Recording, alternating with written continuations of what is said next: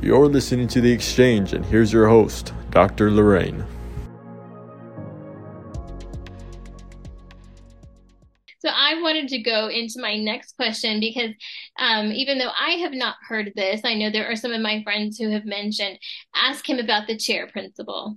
Yeah, yeah. Explain the chair principle because you're going to want to know. So I have no idea what the chair principle is, but I have full confidence in my friends who have said, ask him, Brother Wilson, what it is, and you're going to want to know. It's going to be good. So we may have to do a part a, a, and a part B if I go real in depth to it. But the chair principle, uh, I'm so glad you asked because it was a life altering moment for me. And mm-hmm. so I, when I was family pastor for nine years and then studied counseling, I did all the premarital, marital counseling that a licensed professional counselor would have. Uh, I did a lot of the counseling. So I did all the premarital counseling, counseling for marital couples. I've got into counseling for other churches in the area. I don't do any of that anymore. So I refer all that to my wife. Uh, and uh, so I, I, but I did a lot of it back then. So I was asked to, um, to counsel a couple. I did not know them and uh, their the, one of their pastors contacted me, and the situation was was that the guy had had an affair a little over a year into his marriage. They stayed together for about three months. Um, it just wasn't a good situation. Then they separated, and they've been separated for eight months, living in different towns. Went back to their prospective churches, and so I was asked to to meet with them. So I come walking into the office to meet with them. Uh, I borrowed an office from someone, and um, the man comes in and sits down on, the, in the couch, and his wife. I'm expecting her to sit down on the couch, you know, maybe at the other end. You know, this pretty bad situation.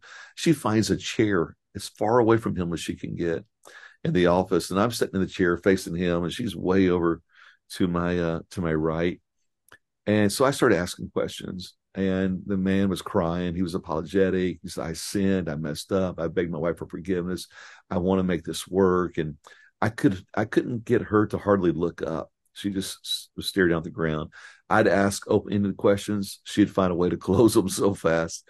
I mean, very short answers. And after an hour, I didn't feel like I got anywhere. And so that was the end of our first session. We met the following week, and um, the same exact thing took place. He walks in, out in the couch. She's in the chair, far away from where she can get, and um, it just wasn't going anywhere. I'm 30 minutes into it. It was just a repeat. And I'm like, God, I don't have training for this. I, I don't know everything that I know to do. I've done. I don't know what to do to help this couple. This is a bad situation. And I prayed. I said, God, give me some direction. And the Lord gave it to me, but it was just like a portion. It wasn't all of it. And I acted on the portion that God gave me. And I stood up and I walked behind the chair I was standing in. And I said, I want you all to imagine there's only one chair in this office. I said, Who's going to sit in this chair? And I said, Is it you or is it you? And then I walked around and I sat down in the chair and I said, Sir, I said, I see you saying, I'll be the one who sits in this chair. And I said, because you're you're saying I've done asked for forgiveness. I've done done everything I can do. I've I've gone back to my pastor. I've I've done everything, and I'm not moving any further. So you are going to orbit around me. And I got up I started walking around the chair. And I said, ma'am, I said, I see you saying, I forgave you a long time ago, but I don't trust you. Mm. So I'll be the one who sits in the chair. And I sit down the chair and I said, and you want your husband to orbit around you. And I got up and I walked around the chair.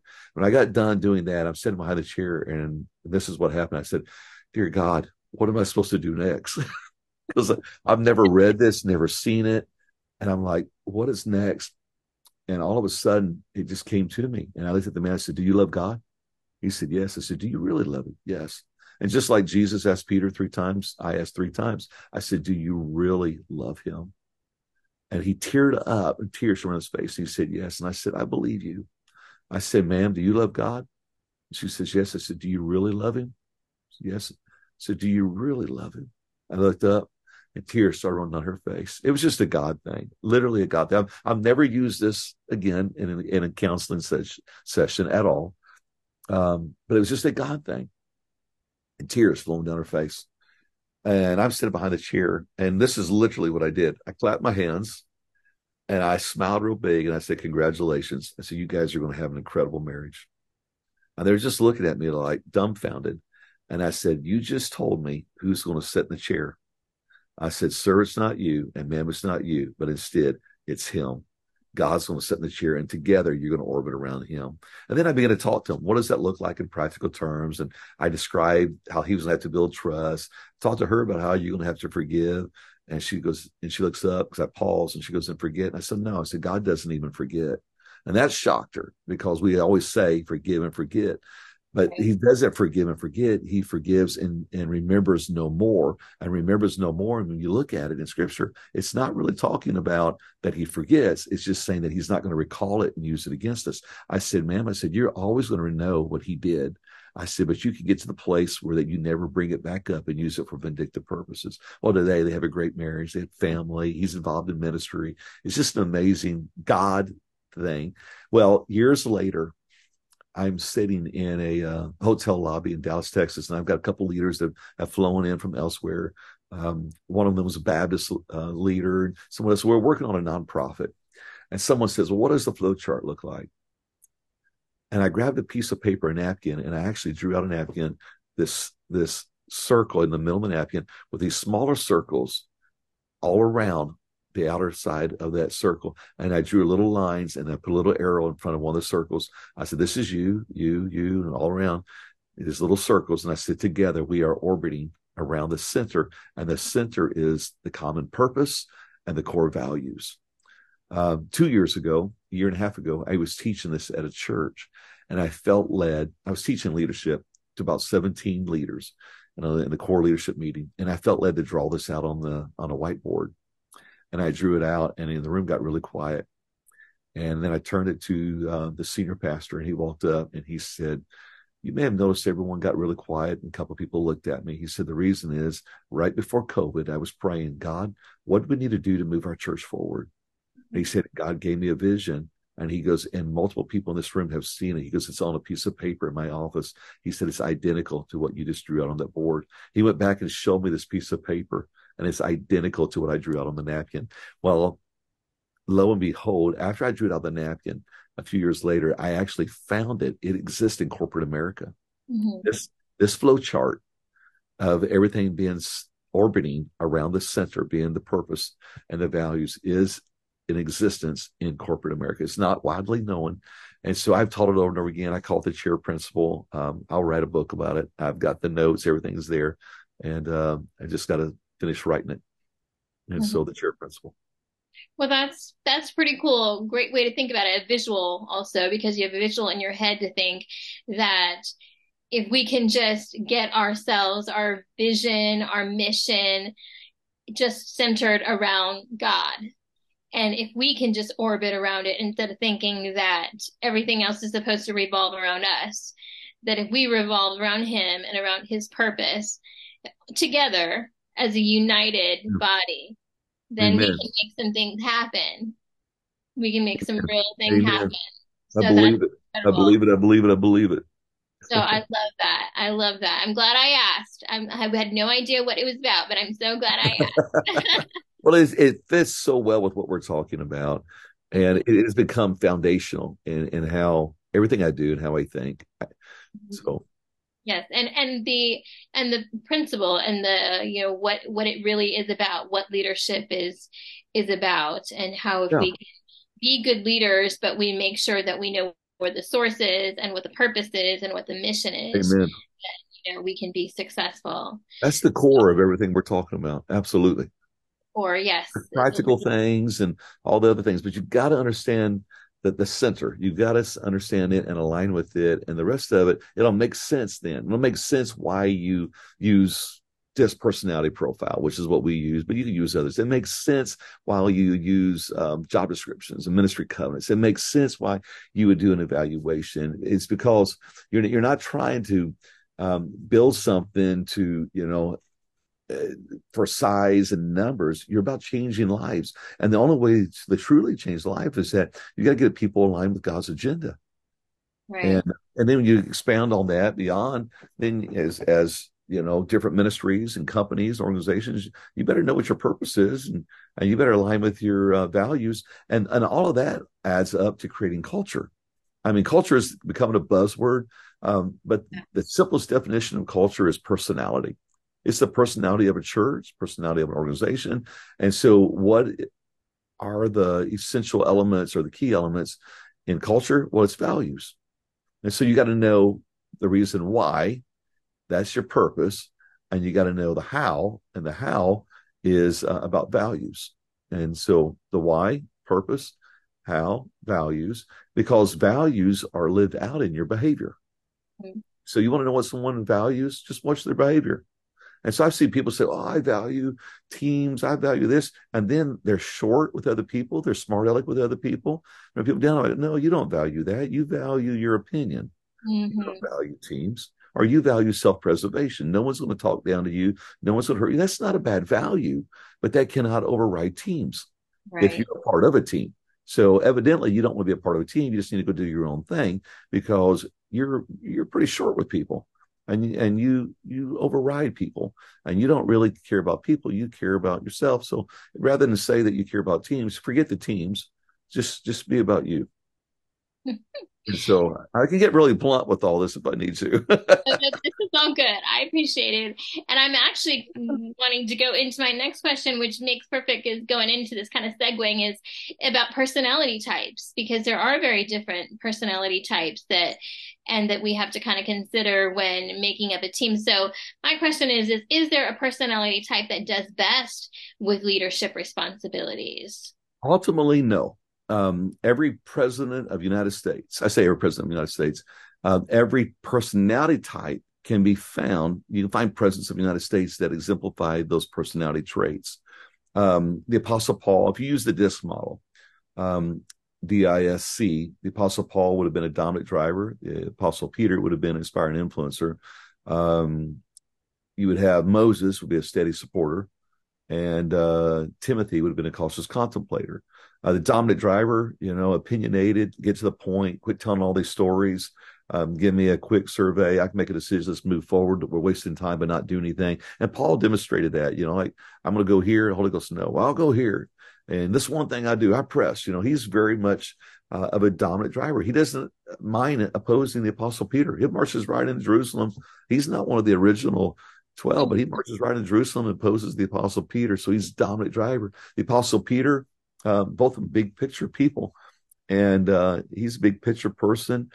And but yet he is inspiring. He's animated. He's like, we'll do this, we'll do that. But he doesn't have a whole lot of the discipline. Uh, he's people oriented. He's not task oriented. Paul was task oriented. Apostle Peter's uh, is people oriented. And then you've got Moses, who's like the Apostle Peter, and that he's also people oriented, but he's not big picture. He is very much about um, details. And so steady supporters make up the largest percentage of the population. And steady supporters, um, they, they want to take care of everything and help everyone and be supportive of everyone. Well, that's what Moses did to the extent that he tried to be the number one counselor of a million plus people. I mean, he killed himself. He's actually praying, God, let me die, you know, because of the load. But that's a steady supporter. So he was a great leader but he had to, you know, adjust. The Apostle Peter, some great things, but he had to adjust. Apostle Paul, I mean, the same thing. And then, of course, the cautious contemplator, uh, black, white, uh, no shades of gray. It's rules, and you got to abide by those rules. And I'm not going to take your word. We're going to make sure that this is accurate. And there you have the Apostle Thomas and incredible people. And so, on a team, you need all these different aspects. I tend to be an inspiring influencer.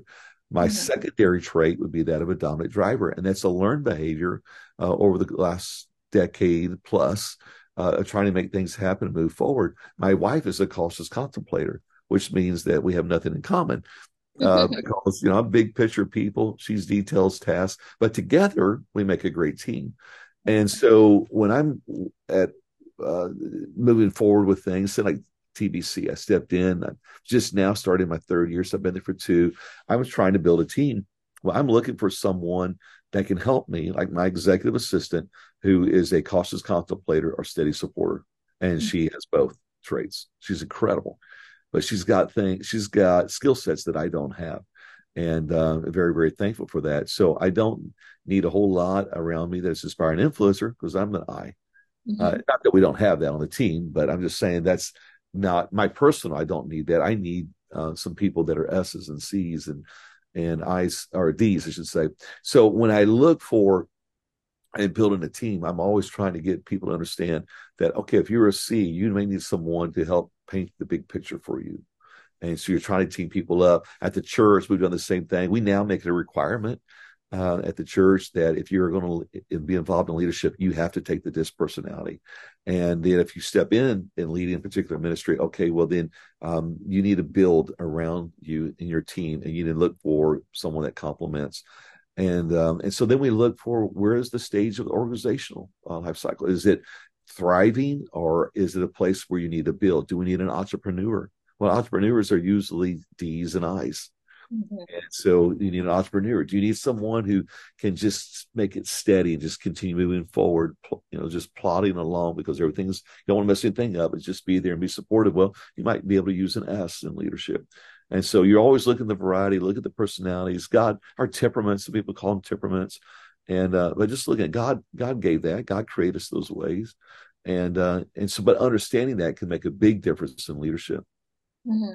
And sometimes I think that we want to get, there are some teams that are like, we want to get everybody that thinks like us, that does the same thing like us, because we want us all to be on the same page. When reality, if you get all the people that are think like you, then there's going to be a lot of things that are missing. So if you've got a lot of people that have big visions and have, you know, these big ideas, but then you don't have anybody on your team that knows how to follow through. Right. It's a big idea. It's just this really big idea. And you're just like, yeah, but who's going to actually make it happen on the day to day? Right. and make it make sure that all the details the dates are being met and everything and so um, you know, sometimes having somebody who's kind of your opposite in some sense may be a little bit uncomfortable because they don't think like you, but that's actually like a good thing. I think people sometimes forget, no, that's a good thing because if we're not like each other, that means that we're going to be able to do different things and yep. we're going to be able to accomplish the goal that we need to accomplish together. Which, which means that you have to have self awareness. You mm-hmm. understand where your strengths reside and where your weaknesses are. And uh, if, if you don't know that, the best way to find that out is by listening to people around you. But if you if you have a poor self image, you're going to really struggle with that because you're not going to allow uh, your yourself to hear uh, constructive criticism, and uh, you're going to shut that down. You're not going to create a safe place for people to speak, and you become very limited. It doesn't mean that you can't be effective. You can be effective, but your effectiveness will not be at the level it could be without allowing the other to be built around you. So I'm I, have noticed that some of the greatest leaders are leaders that are very comfortable with who they are and they understand their weaknesses and they just build people around them that have those strengths. And um, that's how I've um, that's how how I try to lead as much as mm-hmm. possible because I've I've seen it demonstrated and it's amazing. Yeah, I love that you have people that you are working with or on your team in the church that they are asked to um, if they're going to be involved to to take part in that personality the discs because that really does help you to understand help themselves first of all be aware like you said be aware of who they are and what they do and what their strengths and also be able to have church leadership understand okay this person has this gift this person has this gift you know this would make a really great person to be on this team for greeters or sunday school or or whatever you know the task is instead of kind of maybe having them for a while and then realizing, oh, they're not quite, they're not quite fit out. We've made enough mistakes through the years that we know that there's a lot of value in doing the disc. So, and there's others out there. The, the disc is empirical research shows that disc is um, number two most effective. Social styles, when I looked at it a couple years ago, social styles was number one. This was number two. It's very similar to colors. Uh, I just like it that you can have the blend with the disc. Colors, you can't really have the blend you know, and uh, you're just limited to the four. And but it's cool. Colors is great. I love hearing it. I've been in seminars and listened to it. I wouldn't mind being certified in it. But DISC is very very effective. It's about as double effective as uh, Myers Briggs personality, mm-hmm. and we're talking two years after it has been taught. Uh, people being able to retain and utilize it. That's what they say is uh, how the disc is most effective. So, uh, of course, Enneagram is a big deal now. I just never get remember all the numbers. My daughter says everybody thinks you're a seven dad, but I think you're a four wing five when you're healthy. And I'm like, I thought I was healthy right now. I don't know what I am. but when she reads it, I'm like, yeah, I think that's me. And we have a lot of fun with it. But this, this is one thing I think is so important. It, it doesn't put somebody in a box. it just helps you understand that when a person is demonstrated this type of traits, this is the best way to communicate with them. This is the best way to react. And when you can understand that, at any given moment, I could be, I might be a C sometime. And I am. There's sometimes when I'm writing, I can become very analytical, very much, you know, uh, in a creativity mode, melancholy. Uh, it would be a C. I can get there. And so when I'm in that mode, you may not want to come and be an I around me right now because you're probably going to drive me nuts. Um, when I'm in a in a D mode and I'm ready, let's go, go, go. Um, you're asking all these questions and slowing me down is driving me crazy. And and so I have to recognize that and go, okay, wait a minute. I'm talking to a seed right now. Um, they're not trying to be rude. They're trying to be. They just have questions. Slow down, answer their questions. Don't be the dominant driver right now.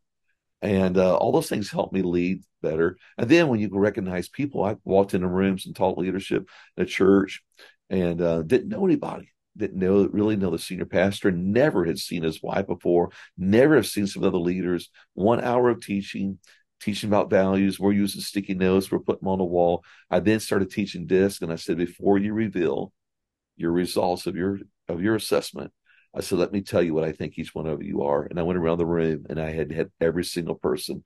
I knew this one was a D, this one was an I, this was a C, which meant that now I not only know how they operate and I understand them, but now I appreciate what they mm-hmm. bring to the table. And if I don't understand, then I cannot appreciate. And so sometimes we get frustrated at people when we really should, should be appreciating what they bring to the table, but we don't understand it because we don't utilize the tools like DISC. Mm-hmm. Well, one of the things I know you said that you also attended Jackson College of Ministries, and uh, I did too. I, I to, towards the tail end, um, but Brother Kai Larson um, before he passed, that was a couple years before he passed, that was one of the things that he had us do in our class. And to this day, knowing that I am melancholy and choleric and understanding my personality type has kind of been something that has gone with me, remained with me for the rest of my life, understanding what that means and, um, and how that has kind of helped me to understand me. So I think that that's great. Just having that, that awareness and then being able to you know build a team and know how to respond so i am going to go into my next question and i wanted to ask what is the best way to develop individuals into leaders because once you understand what their personality type and once you know kind of where they're at then from there as a leader what is the best way to develop leaders or young leaders or anybody that is wanting to participate in leaders in the church and wants to grow Thank you for asking that question. I had someone just uh, within the last two weeks um, set appointment and talk with me, and they they wanted to know um, basically what you're asking, and they were driving at the fact: what is the material? What is the book? What is the you know the one, two, three, four, five you know steps and all, and and I pointed them some direction uh, with some of that. I said, but I said the number one thing that you can do is create a culture in which um, you you celebrate growth. And so a culture, again, going back to the personality of, of a organization or a personality of a church. And so that culture has got to be one in which um, it's got the values for growth. And so again, you know, culture, as I stated earlier, consists largely of values. And so values are lived out in behavior. So you create a culture for it. So I'll give you an example of some things that we have done at uh, the Pentecostals of Katy and talking about uh, growth and creating a culture of growth. Well, we have a ministers in training class every Sunday. We have years of, of material to teach, but it's not about the material that is taught in this class. It's the culture for the growth. Um, we have a safe environment. Uh, we we allow people to try things, make mistakes, get up and try it again. And so, an example of that is we have Sunday night service, Sunday night, man, our choir is singing. It's a big deal. But on Sunday night, we'll turn around and periodically we will have um, seven, eight speakers get up and they preach five minutes each. And it seems like old school, but we're doing this on a Sunday night. Some of them are 16 years old. Some of them are, are a little older that, that had never public spoke before. We've had them get up and make mistakes. I mean, get up and and just little things and we'll go back and we'll teach and then we'll give them a, a, another opportunity to try it again. And that's what jesus did. Jesus would demonstrate it. He would teach it and then he sends them out. They come back. Oh we couldn't cast the demon out. What are we supposed to do now? And he went back into teaching again. But it's a safe environment for people to fail and so all of those things are cultural elements uh, we're big on serving and so we we do all we use tools we give out uh, a towel. Like you know, everyone's got to find a place to serve, but we don't um, beat people with a brow. If they start in one ministry and like, oh, I don't think this is going to work, they check out go into another one. We we celebrate it, and we, are not like, oh, you, you quit, you quitter. Mm-hmm. We're like, no, man, you tried it. Let's try another one. And so we create this culture of which we're just trying to grow people, and it permeates all the way down throughout the church to where that um, the singers that lead uh, worship, many of them started off leading worship in children's church. And in mm-hmm. preteen, they were playing the keyboard. We have people playing the keyboard right now in preteen that last year at 12 years old played in our main service. Wow. I mean, played and tore it up. Incredible. Singers, the same way. Speakers, uh, we have a Christian school. They get up, they preach. They preach. They're 10, 11 years old. They're getting up, they're speaking. And so you just create a culture in which people uh, are celebrated because they tried. And all of a sudden, before you know it, you've got people that are growing leaps and bounds. And then there are the practical things. Uh, ministry covenants, or what a lot of people call job descriptions, a very mm-hmm. practical tool to give some parameters and say, okay, this is what we're expecting out of you. Um, we'll teach in the in the ministers in training. We even have a junior ministers uh, ministers in training class uh, for juniors, and we will teach. Here's how you speak. Uh, here are things you need to do when you're praying with someone in the altar. This is what you do when you go to the hospital. And so a lot of practical things. This is how you memorize scripture. This is how you memorize names. I still don't have that one down well. Uh, this is how you, and, I, and we'll do a lot of practical things. And, but it's not the lesson it's the it's the environment. Mm-hmm, mm-hmm, mm-hmm. that's really great. And i think sometimes we tell people somebody i hear it all from the pulpit you know god can use anybody. God can use you. God wants to use you. But who are the people that were given the opportunity to be used or given the opportunity to practice what they're using? Amen. you know do we only use the young men? You know do we only use you know the certain people that are of a certain age yeah. do we only use you know but and but creating the culture of you know we use the young women and we use the young men and the young and the old and no matter where you are you know if we say that god can use you then we mean everybody. Yeah, and if absolutely. you make a mistake if you make a mistake i love that. If you make a mistake you know what? That's okay. You know keep going. Or, or maybe that's not for you. Maybe there's something else that god has called you to and this is we your had, we had one of our and he's it, just turned in early 30s and he's a great guy but he'll get up and every now and then uh, he'll mess something up. He was up a couple years ago and he said you know make, make sure you're here at this friend's sunday. He said this could be the service that when your son finds a husband and your daughter finds a wife. All of a sudden everybody goes like uh like that. He goes no no wait a minute. And we laughed and laughed and and he just but we love him you know? No one's like ah you're never going to get back up there again and speak it's like, no, you know, get back up for next Sunday. Let's do this again. And and we have, I could go through a lot of other stories. They're they're funny, you know. And uh, but anyway, I could go on and on. But safe environment um, to to try things and um and, and, then you know there's only so much pulpit time. So um right. not just about the pulpit in the main sanctuary, but it's the pulpit at the nursing home. It's the it's the one out knocking doors and and so we celebrate all those people and there's not like oh this is more important than this other. No we're, we're all involved. And so we got people involved in ministries all over. I'd say probably close to 60 something percent of our church including this is on the sunday attendance that would be the of people. I'd say about 60 percent are involved in a ministry somewhere and normal is about 20 percent. So we're about three times above the norm. Well, I, I, I really love that. My church too is a lot of the we have several daughter works throughout the city, and you know you're going to find me playing the piano at the uh, bilingual church you know on thursdays. I'm probably not going to play at the main service and that's okay. But you know i i get to play and help and be awesome. abused on that side of church. But it's really wonderful because you know it it's i'm still the piano player.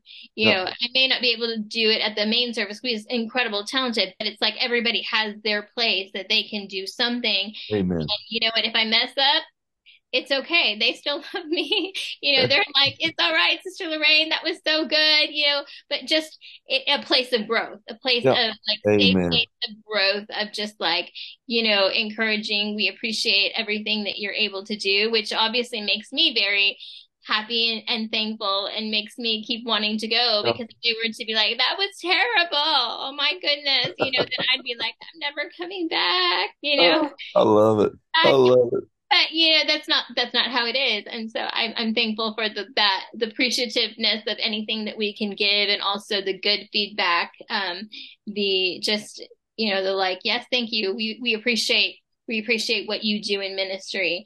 And so that building that culture as you said to be a safe space of like it's okay. We didn't even hear that mess up. It's all right. It's all good. I think we all need to be encouragers. Mm-hmm. encouragers and you know when you transition and leadership is always transitioning um i i, I keep using this term the last couple months is that um i'm a temporary. Every leader is just serving temporarily someone will take your place and right. so in that you have to keep in mind that what is my role in serving in this time frame well, i need to be faithful mm-hmm. i need to be mm-hmm. faithful i need to be a good steward I need to move things forward as much as I can. But as I'm doing all those things, I need to be an encourager because someone's going to come after me and I need to encourage. I need to encourage. Moses is still amazing. Moses in the transitioning, turning things to Joshua, the Lord had to tell him, go and encourage. He had to tell him repeatedly, go and encourage, because Moses knew how to be the critic, but he didn't know how to be the encourager. And I, I, think that in everything you're talking about, creating the safe place and environment, and you're training, you're developing people. Um, you, have got to be an encourager. It, you can't always say, "Here's your mistakes" and point out all the mistakes. You've got to be an encourager because you're raising up the next generation. And uh, one of the best ways is, I mean, they get up and they're young and they're, they, the context that they're preaching from is not that great, but an encourager. I needed encouraged last night. Last night I spoke at a men's rally. I text my wife when I sit down on the front row after it was over, they were giving out some door prizes. I sit down in the front row and grab my phone and had my head down. And I text my wife and I said, it was absolutely horrible. I said, it was horrible. I, and then I was like, and I'm prideful to even say that it was horrible. I said, I can't help it. I just feel like it was horrible. And yet I had people just like, man, and text me even this morning and how that I was listening. And that was a God word for me. And on and on. So, you know, at the end of the day, I think we all need encouragement and we all need to be encouragers. Yes. And one thing that I did learn, I remember I was at the Deborah Project one year and um, Sister Bernard was leading this ladies kind of thing. And, and sis, we're talking about being a leader and how you um, deal with people that are in your youth group. And I remember Sister Rachel Calthorpe saying that for every negative thing that you say to somebody you or or criticism or something correction that you have to invest 10 good things into their life.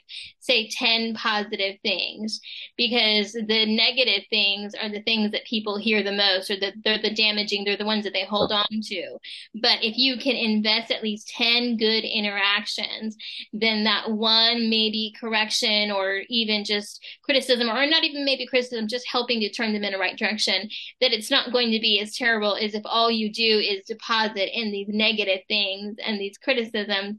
People aren't going to take it so well, and it just becomes something that they uh, create internally for themselves and carry because as human beings, that's who we are we often we often dwell more on the negative than the positive even though there's so much more positive than there is the negative so having an understanding of that as a leader is is a really big thing to be able to be a good leader. Well said. Well said. So I, I'm I'm glad that you mentioned that that you're like we need to be encouragers. Yes. so be encouragers. encouragers a leader. I encourage you, Dr. Lorraine. You're doing good. Thank You're doing you. well with this podcast. It's going to grow. It's going to make a difference. Love it. I wanted to ask, go into my another question before I kind of lose my train of thought again. What is the best leadership structure that can be put in place in in a church? You know, I, I go back to I used that term a while ago: job descriptions, ministry covenants. Uh, one thing I didn't talk about was um, was the need for evaluations, and I need to back up and and and just stress that the majority of churches, the median average size church in America is 60 people. That's pre-COVID numbers. Not we are 74 on that average. It's actually the median average, and it's 60. Um, the average size church in America, uh, and median would be if you add all the church, line all the churches up, you pick the middle church, you know, of the smaller and the large, that, that's 60. And the average size church in America uh, would would be right at 186 people. And I'm in meetings and I talk and I teach and and I'm teaching with leaders and I ask how many of you have job descriptions, and there's very few, very few churches have them, and they'll say they understand. I understand the importance, but they've never they've never implemented them. They never move forward, and yet leaders get frustrated because people aren't doing what they expect, but they've never laid out the expectations. So job descriptions are paramount. I mean, they're so needed. And the second thing would be, especially for leaders, is um, evaluations. And evaluation is a tool that enables you to mentor people. It's a mentoring conversation. It's not, oh, this is your job performance. It's not a job performance base. It's really about what are your goals for next year? Where are you headed next year? Do you have those goals on the calendar? Are there is there an action plan? How did you mm-hmm. do on the action plan from last year? What would you do different? Um, and then you're, you're mentoring, you're you're coaching, as opposed to like, man, they're just not moving this thing forward. This needs to change. And now you're going to have the tough conversation with someone, the confrontational conversation that can be tough and it can be offensive to someone. But when you understand that this is just part of the process, then it becomes exciting and you want to have those evaluations. We have created such a culture right now at POK with evaluations. We have people coming to us asking for their evaluation. Hey, I haven't had my evaluation yet. Can I have my evaluation? and so it, it's it's a positive thing. It's a, it's it's a really a cool time. And so those are just some basic tools. And so bringing some kind of a structure organization uh, is very important. Along with that, uh, monthly meetings, uh, mm-hmm. weekly meetings for some. Um, a lot of times things just get lost. Uh, they fall through the cracks just because um, and we say, well, we have a communication issue. Well, no, you really, a lot of times you just have a structure issue because you never met, you never had the conversation. And so, one of my favorite books by Patrick Lencioni, and again, he's not a, a Christian writer, he's writing business, but he writes this book called Death by Meeting. And mm-hmm. he's not saying that we're going to die in meetings. He was just saying if you don't have enough meetings with the right purpose, then you're going to you're going to kill your organization. And so he goes into the different types of meetings you should have. And it's extraordinary. I love it. I, I want to understand it better and better and apply it better. And so um, those are some just some simple things, but uh, bringing some structure, organization, and surprising if you'll listen to the C's and S's, they can help you make it happen. D's and I's, man, they'll mess up structure and the details, but those S's and C's, they get it. And so it's back to working together as a team, helping to pull together the right kind of structure, and um, have an agenda. All those things are are basic for me now. I don't I I don't even think about it. Just it just happens. You know, it's almost like breathing. But back in the day, when I first started, they were all revolutionary, revolutionary to me because I'd never seen anything like it. And I have to remind myself. I think a lot of people don't know that they don't see that. And so when they hear me say these things again, they're thinking, "Oh, that's a lot of work to put that together." And they don't understand the value of. They don't understand the culture that it creates. And so that's the my new book, um, the leadership famous. Actually, five reasons churches thrive, and I basically talk about those very things and how to bring that about in the culture. So.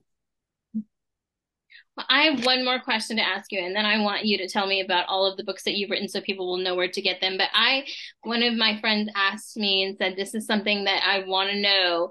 So please ask and are there any tips? And I know you've kind of touched on a little bit in the beginning. Are there any tips that you can give to those who are going through a leadership transition in their church? Because as you've said, you're probably not going to be there forever. You know, no matter who you are, what you are, eventually, you know, God is going to call you home or think God's going to call you in a different direction or somebody else is going to step in. But for those churches who are maybe going through a leadership transition of a pastor or a youth pastor, what are some of the practical things that you would say would be helpful in that time of transition? Well, from a from both the person transitioning out, the person transitioning in, and those that are being affected by the transition, um, the number one thing is being an encourager by far.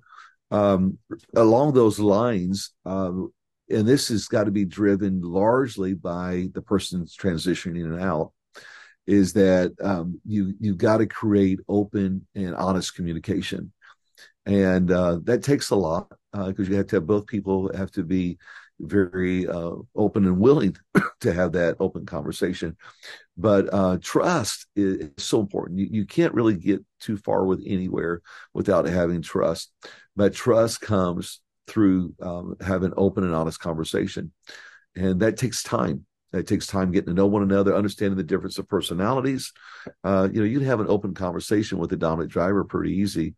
Um, as far as just being open. Now, you would be careful because if that person is not um, has some insecurities, they can turn around and crush you.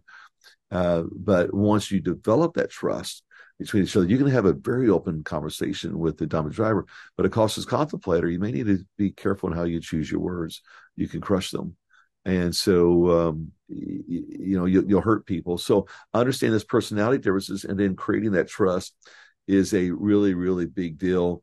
Um, man, there, there's so much talk about transitioning. Um, I'm actually writing right now, I have it done by the end of this year, a book called uh, Next Level Leader. And i'm talking about when you step into new things and and what's going to happen. And this could be any level. I mean even right now at in my 50s stepping into a new um, position and being president of school i'm in that transition of a next level leader. And so i'm writing a lot about these things. I talk about one of the chapters that i'm actually writing right now. I'll be working on it.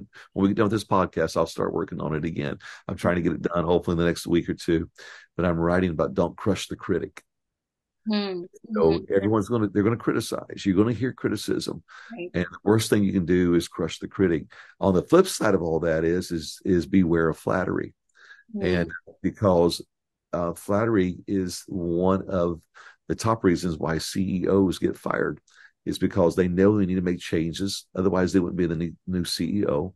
They know they need to make changes, know they need to move forward, and yet people would resist change. So they will use flattery to try to keep you from making the changes that you need to, be, to make. Mm-hmm. And it's a failure in within CEOs, and it's re- empirical research. It's an amazing article. So I'm going to be writing about that after I get done with this chapter.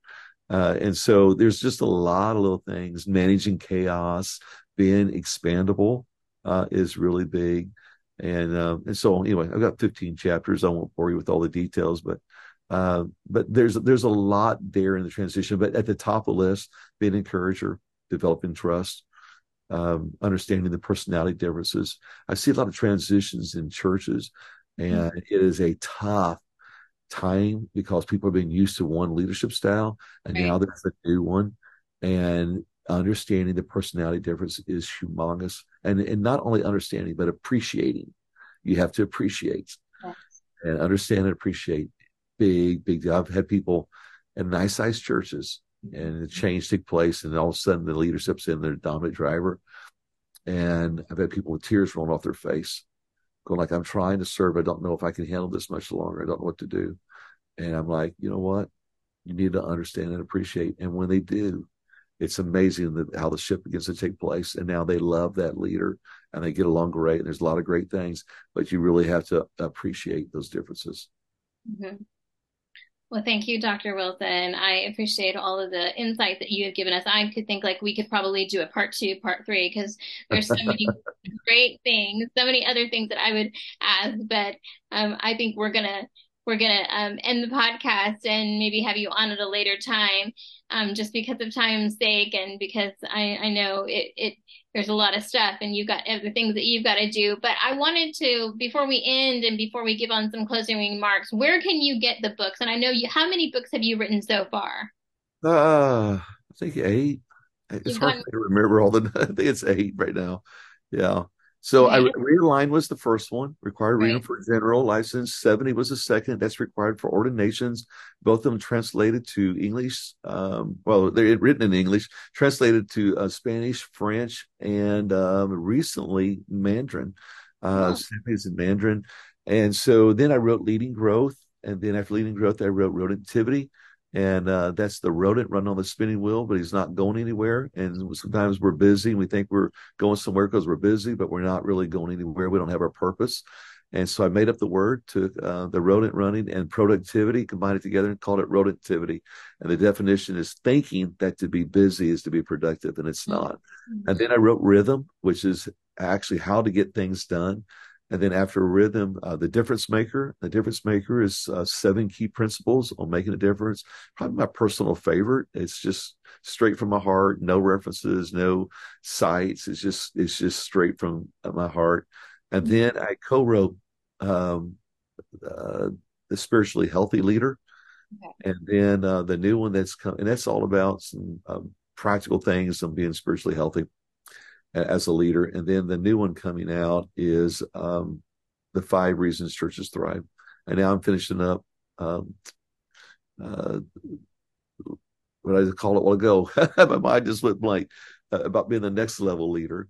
And uh, that'll be done by the end of this year. Next year, my wife and I are going to co-write a couple books together that we've been uh, working on. I've got another one that I'm work, going to be working on with my son. I'm waiting for him to finish his uh, Master's of Divinity.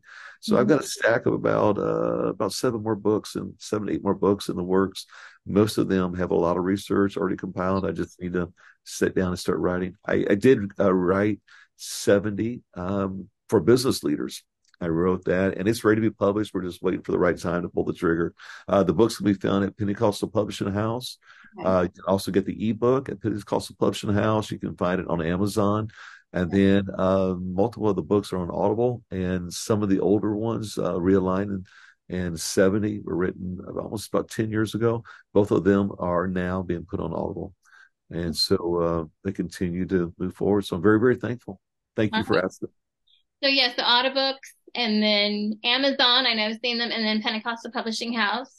So you've got all those books and then more books that will be coming later next next year with your wife and your son. So those are all really wonderful projects. I know the next one that I really want to get is about the the healthy leader, the spiritual healthy leader. That's another one. I mean, there's so many of them. I want to get them all, but in my line of stuff, in counseling and stuff, I'm that I think that's going to be the next one. But eventually, I will get to all of them. But I appreciate all the you do, the work that you have put into just helping pastors and leaders in our organization to um, reach their full, full, potential. And in doing so, uh, it benefits the church, it benefits the work of the Lord. So Dr. I Moran. appreciate that. I appreciate that so much. Is there anything else, anything else that you would like to add in closing before we end the podcast? Anything you'd like to say to our Yes. listeners about leadership Yes. or anything at all? I, I, I do have one thing I want to add. Thank you. Mm-hmm. Thank you. Thank you for asking me to join in. I love, as you can tell, I'm very passionate about it. I love making a difference. I try to be make a difference. I love talking about leadership, and um, I give honor to all of your listeners, and just um, just keep growing. I mean, I, I was that home missions pastor pushing a lot more, saying, "God, I just want to, I want to make a difference." Tears running down my face, and uh, frustrated. And I could be speaking to someone right now that's frustrated and uh, wondering how am I ever going to get moved forward. And um, you, you can do it. You can do it. Just just don't give up. Just keep moving forward. Don't quit. Don't turn back in the day of battle. And uh, you, you'll get there. If God spoke it, God said it. God will bring it to pass. And it may take years, and a lot of it very frustrating. I've been there. I know. I know it's like to go for years of frustration and feeling as though I'll never get there, never get this out. What's inside of me, I feel like I've got to share it. I've got to do something with it. And then just watch God start pulling pieces together. And it's just an amazing journey. I'm so thankful. And so thank you for allowing me the opportunity to be able to share to your audience. Thank you, Dr. Eugene Wilson. It has been a pleasure. And to all of our listeners, we hope to tune in for you to tune in soon to the next season of the Exchange podcast. God bless everybody.